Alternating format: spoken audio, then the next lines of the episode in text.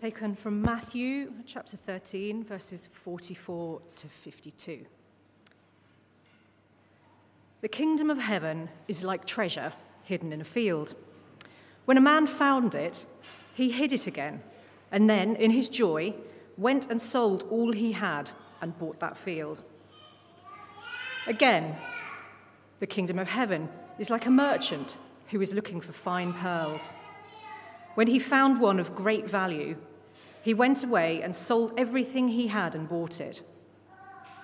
Once again, the kingdom of heaven is like a net that was let down into the lake and caught all kinds of fish. When it was full, the fishermen pulled it up on the shore. Then they sat down and collected the good fish in the baskets, but threw the bad away. This is how it will be at the end of the age. The angels will come and separate the wicked from the righteous and throw them into the blazing furnace, where there will be weeping and gnashing of teeth. Have you understood these things? Jesus asked. Yes, they replied. He said to them, Therefore, every teacher of the law who has become a disciple in the kingdom of heaven is like an owner of a house who brings out of his storeroom new treasures as well as old. This is the word of the Lord. Thanks be to God. Good morning, folks. Good to be with you. Wasn't that great? That's really, really encouraging. Why don't we pray together? Father, we pray that you would just enliven our hearts and our minds, uh, help us to see you afresh, perhaps today, uh, more so than we have in a while. Encourage us, we pray in Jesus' name. Amen. Um, so, we're going to take a look at um, this uh, last bit of chapter 13. We've been working through, and we're carrying on into 14 and 15. Um, we are talking this morning about the start and end of faith. The start and the end of faith. Um, there's uh, the kind of thing that you can you'll find on social media from time to time, which I enjoy. You know, I enjoy these kind of things where um, people talk about how things started and then how they're going or how they've carried on. You know, how they've how they've ended. Um, and uh, so uh, this one was posted by our chancellor um, uh, not so long ago, um, where uh, he posted a picture of how it started um, and then how it was uh, how it's going. Um, and you know, there he is, looking kind of cute in the one. He looks vaguely like me, I know. Um, and so I thought, well, you know, I could probably have a go at this myself. So here's how it started, um, and here's here's how it's going. If, you, if you've been with us during lockdown, you'll have seen those pictures have, have been around before. Credit goes to Jez, for, the, for putting together the one. Um, I've never worn those colours in my life since then, but um, there they are. Anyway, so how it started, how it's going, um, and where it's up to. Um, Jesus has been talking with, he's been talking with the crowds and the disciples. He's been talking about faith responses, and that's much of what we're thinking about at the moment um, in this series. Um, faith responses, if you remember the parable of the soils, and he seems to be at this point in the chapter. There are times when he's talked to the crowds, there are times when he's talked to the disciples. He seems to be talking particularly to the disciples at this point. And I guess I've been wrestling with these parables that we'll look at about why did he connect these parables? Why did he tell them these at the, at the end of his little section of teaching them? Why focus on these parables here? And I think it is because they are sort of fairly straightforwardly about the start and the end of faith. And there were things that he wanted. I know it's quite a huddle with his disciples, but he wanted to, to teach them and to say, look, things you need to be on the lookout for. Um, the first two parables, the treasure and the pearl, are about the start, starting out in faith. Uh, the net, as we'll see, is about the end or ending in faith. And I think there were a couple of questions that he wanted them to ask or be aware of as they were going to go forward from then on. And they are simply how did you start and how will you finish? How did you start and how will you finish? Um, and we'll look at those two. And the first two parables are how did you start? Oh, they're just short. I'll read them again. The kingdom of heaven, Jesus says, is like treasure hidden in a field. When a man found it, he hid it again. And then in his joy, went and sold all he had and bought that field. Again, the kingdom of heaven is like a merchant looking for fine pearls. When he found one of great value, he went away and sold everything he had and bought it. And they're talking about the value and the worth of Jesus and his kingdom, as Pete was taking us through and talking about the sort of treasure, the, the value of it. And they are both about coming across this amazingly valuable find. Now, I don't know what sort of spheres of knowledge you have, and there'll be things that you know where you know the value of stuff, perhaps more than um, uh, other people would. Um, uh, for me, um, it would be I, I love second-hand bookshops. I love going to look through second-hand bookshops. I can lose myself for hours in them, and I love rummaging around. It's partly because I always wish or hope that at some point you know, you're kind of rummaging through and you'll stumble on some fabulously valuable book um, that is there, and, and not in the kind of the, these days second-hand bookshops. They know the value of these things, and those those books get locked away in cabinets. Um, but you want to stumble into some backwater bookshop and you stumble across some fabulously first edition of something famous, and they don't know that it's that valuable, and it's just got two pounds written inside the cover. And you think, I know this is worth thousands. So you kind of imagine sort of stumble, stumbling across this great um, uh, treasure. And they're both parables here about the anticipation of this valuable thing that you might find, and being, it being so worthwhile that you would sell everything that you have to get it you discover something and think, this is just so precious to me that I, I, I, really, I must, I must kind of make sure I can get hold of this. And so Jesus is talking about the joy of faith, the joy of starting out the Christian faith, the joy of faith, of finding Him, of what He means and who He is. So often I imagine we sometimes get in our minds that the Christian faith is this sort of miserable thing that you sign yourself up to. I don't know if you ever think that. Or perhaps the joy of finding Jesus was there at some point, but it's just receded into the background. You kind of vaguely remember that there was this joy you had somewhere at some point, but now it feels more like drudgery. For me, the joy of finding Jesus, I think, just lay in the kind of the growing discovery of God's grace and what that meant uh, particularly, just realizing that I didn't have to have everything all together in life. Actually, that gradual discovery for somebody who you know, worked, had worked pretty hard, was trying to sort of do things and trying to sort of live by a kind of wisdom. Actually, it was, there was a kind of joy, a kind of almost a sheer relief in discovering God's grace actually comes freely to all of you, to all of us. It's not about how much you've accumulated or achieved or how well you've done things. There was a, there was a joy in finding that. I don't know what it might be about Jesus, his character, his kingdom, discovering the gospel. And for some of us, the question might be have you started? Have you started with Jesus? Have you found that? I can't, um, I can't sort of you know, whip up joy in, in anyone. No one can. Actually, the question really for you is have you found that joy in Jesus yet? But for many, I imagine here, and perhaps watching at home, the question might be well, did you start with joy? How did you start? Was there once a joy, a love, a, just a freshness, a delight in who Jesus was? You saw his character in the Gospels. You understood perhaps a little of what he was coming to offer, the forgiveness that he gave. Was there a joy there? And Jesus is saying, I think, this is a key question for you disciples here. You're going to need to be on the lookout for those expressions of joy, those, that, that delight. Actually, when you see that, that's a, a real sign of something. It's a really good question. How did you start? But it's not the only question. And the second question is, how will you finish? The third parable is quite different in tone, it's quite different in subject matter. It's about this um, fishing um, expedition. Once again, Jesus says, The kingdom of heaven is like a net that was let down into the lake and caught all kinds of fish. When it was full, the fishermen pulled, up, uh, pulled it up on the shore. They sat down and collected the good fish in baskets, but threw the bad away. This is how it will be at the end of the age. The angels will come and separate the wicked from the righteous and throw them into the blazing furnace, where there will be weeping and gnashing of teeth. This parable, how will you finish? This parable is about the end.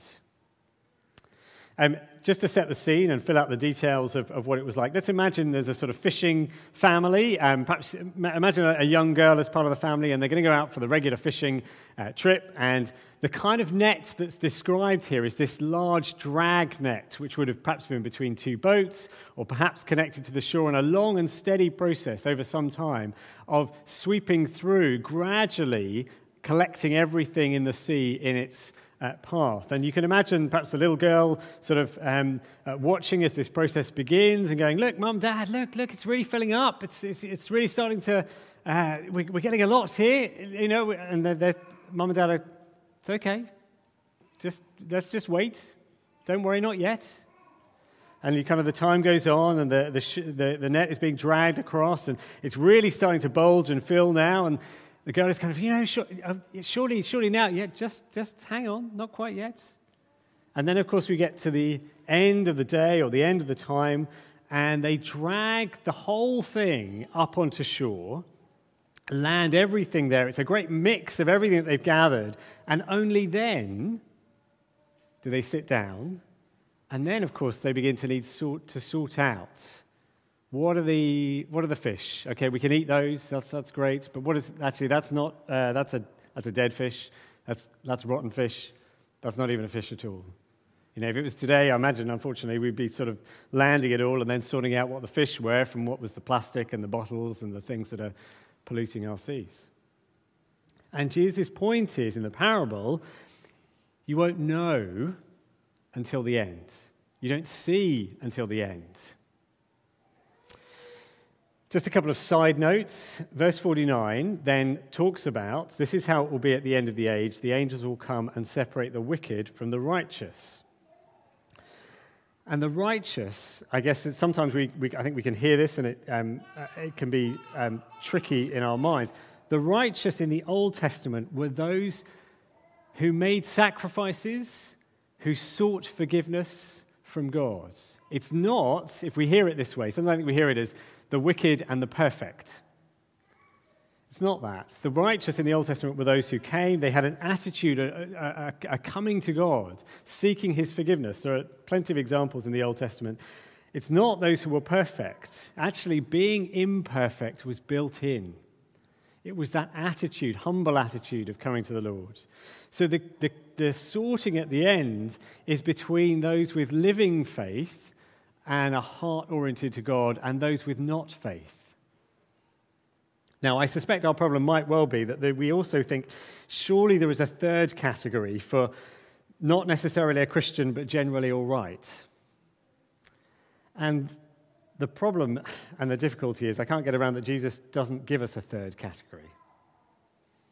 And we perhaps come to him and, get, and say, Lord, why, why isn't there a third category? But he doesn't give one. And in the story, the sorting which comes at the end is the sorting out. So the words here are just that it is sorting between edible fish and those who sort of is not edible and, and rotten and, and you can't use. And Jesus' point here is that we're not going to know until the end. A bit like the parable of the weeds and the wheat last week. It grows up together, and it's only at the end does the sorting happen. Now, if you put those two parables together, or those two kind of sections together, um, which I've been uh, trying to encourage us to do, and to think, why has Jesus brought these together? What has he got his disciples together, and why is he wanting them to know this? I think if you put them together in the start and the end, how did you start? How would you finish? We see faith is a long game. And one of the things I think he is trying to encourage them to see is faith is a long game. First, he's saying, Yes, you know, a great question is, have you found me and my kingdom to be so valuable that you would do anything to be in it? Is there that joy? Where is your joy? Is it still in me? But then he couples that and says, Will you still be there at the end? Will you still be there at the end? Like the parable of the soils. Tim, when he um, spoke to us a couple of weeks ago, took, took us through the parable of the soils. And do you remember he talked about the soil, the rocky um, ground, and the, there was described as uh, somebody receives the faith with joy, but the joy is short lived. And it doesn't last. It doesn't have sort of, it's not, uh, there's not anywhere for the roots to grow, and it doesn't stay. Um, and so the question of that joy is that joy deep and lasting? It's not necessarily saying that it's happy all the time, but is it a deep conviction about the Lord and what he offers. And I think Jesus is saying to them, you will need a long view of maturity and perseverance, and we won't know fully until the end. Um, one of the writers that I've talked about from time to time um, is a woman called Hannah Anderson, um, and she's uh, an American writer. Um, I find her really um, interesting and engaging. And she was talking about and writing about this uh, topic of keeping going, of the long game of faith, if you like. And um, she describes how faith is, she describes it as a, faith is a tenuous thing. And that actually keeping our faith, we need to think about this. We need to cultivate it and nurture it. And she describes it as this. She says, keeping our faith is not, it's not hunkering down um, and repressing questions and fending off the world. Instead, keeping our faith is creating space for faith to grow and to flourish, and to root out things like fear, control, anger, consumption, all those things that choke out faith. Are we attentive to that? And then, if I can put these words on the screen here, she says this I think part of remaining in the faith must include the awareness of how easily faith dies within our hearts, our own hearts. That faith is a growing, living thing that must be cultivated and cared for, that toxic or infertile environments can kill it. She goes on to say it should also bring a great deal of empathy for those who struggle to believe, because we know how fragile faith is. Of course, people doubt. Of course, people have questions. Of course, it's a mystery. I think there's so much truth in what she's writing, and, and just as it reflects back on, on Matthew 13 and the, the way we've seen that um, uh, at different points, um, what that looks like and how we think about that, that conversation could take us in so many good directions. And in some ways, if you take anything from today, it would be what, ponder that. Take that away. Talk about it over lunch or later in the week. How, how do we think that through? How do we think through faith for the long haul? I think a couple of things that perhaps come out of Matthew 13, our parables, and, uh, and what we've seen are just a couple of things here and, and reflecting a little bit on uh, what I've just said there. Firstly, ask questions. Ask questions. Faith doesn't come by burying doubts or by sort of trying to keep a lid on questions that we have. Um, actually, faith grows when we talk. When we, when we ask one another these questions, when we raise the kind of questions we think we're not allowed to have. Um, if you're a, a teenager here um, this morning, Pathfinder or Platformer perhaps, um, this, um, this book is just it's fairly newly published. Um, I haven't read it yet. Um, my eldest has. Um, I've read. Uh, it's by Rebecca McLaughlin. Um, I've written. I read a book that uh, she's written, which was a sort of companion to it. But um, 10 questions every teen should ask and answer about Christianity. And it's, a, it's brilliant. It, just, it, it goes through um, a whole list of really hard questions um, that you might have. Um, is Christianity against diversity? Um, uh, yeah. Does, has uh, science disproved Christianity? All sorts of questions that you might have, have or want to ask or answer. Um, asking questions, creating a culture where we can do that, um, is so valuable. Ask questions. Secondly, to listen. To listen to what is going on in the church and in the world. Um, if we, like, if I'm being very honest, I think we're seeing that the evangelical church um, has created some pretty toxic environments that have caused great difficulty for people. We're seeing both in America um, and in the UK. I think we will need to listen and to reflect on some of those. That point that Hannah Anderson makes that toxic or infertile environments can kill faith bears thought and reflection. There are those who, through the processes of that, have, would say they have lost their faith. We need to be able to listen to why that is and hear and think through.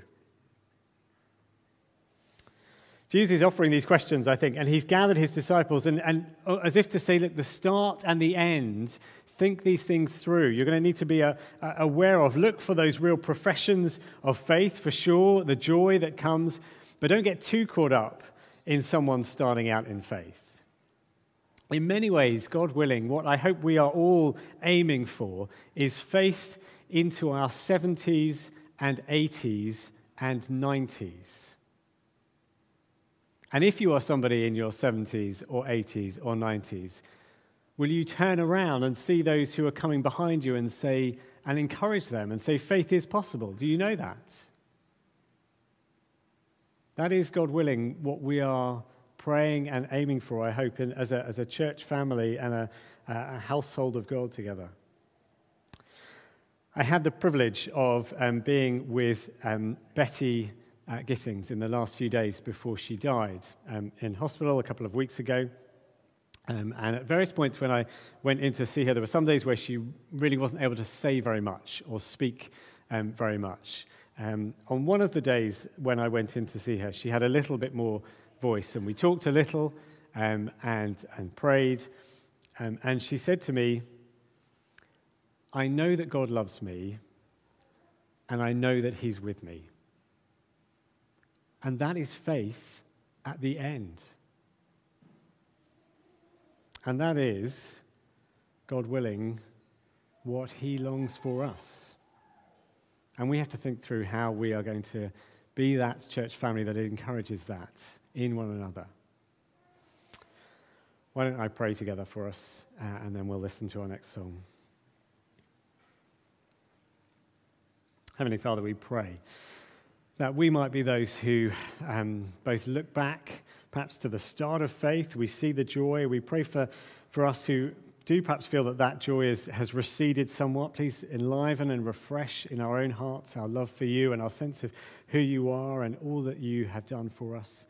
Lord, we pray that you would be developing and cultivating in us a faith for the long haul that will, uh, we pray, continue for, for decades to come. Lord, we pray we would be a community where those uh, that is nurtured and cultivated, where questions can be asked, where doubts can be raised, where we can support and uphold one another. We pray that it might be um, just something you are working in us by your Spirit. Amen.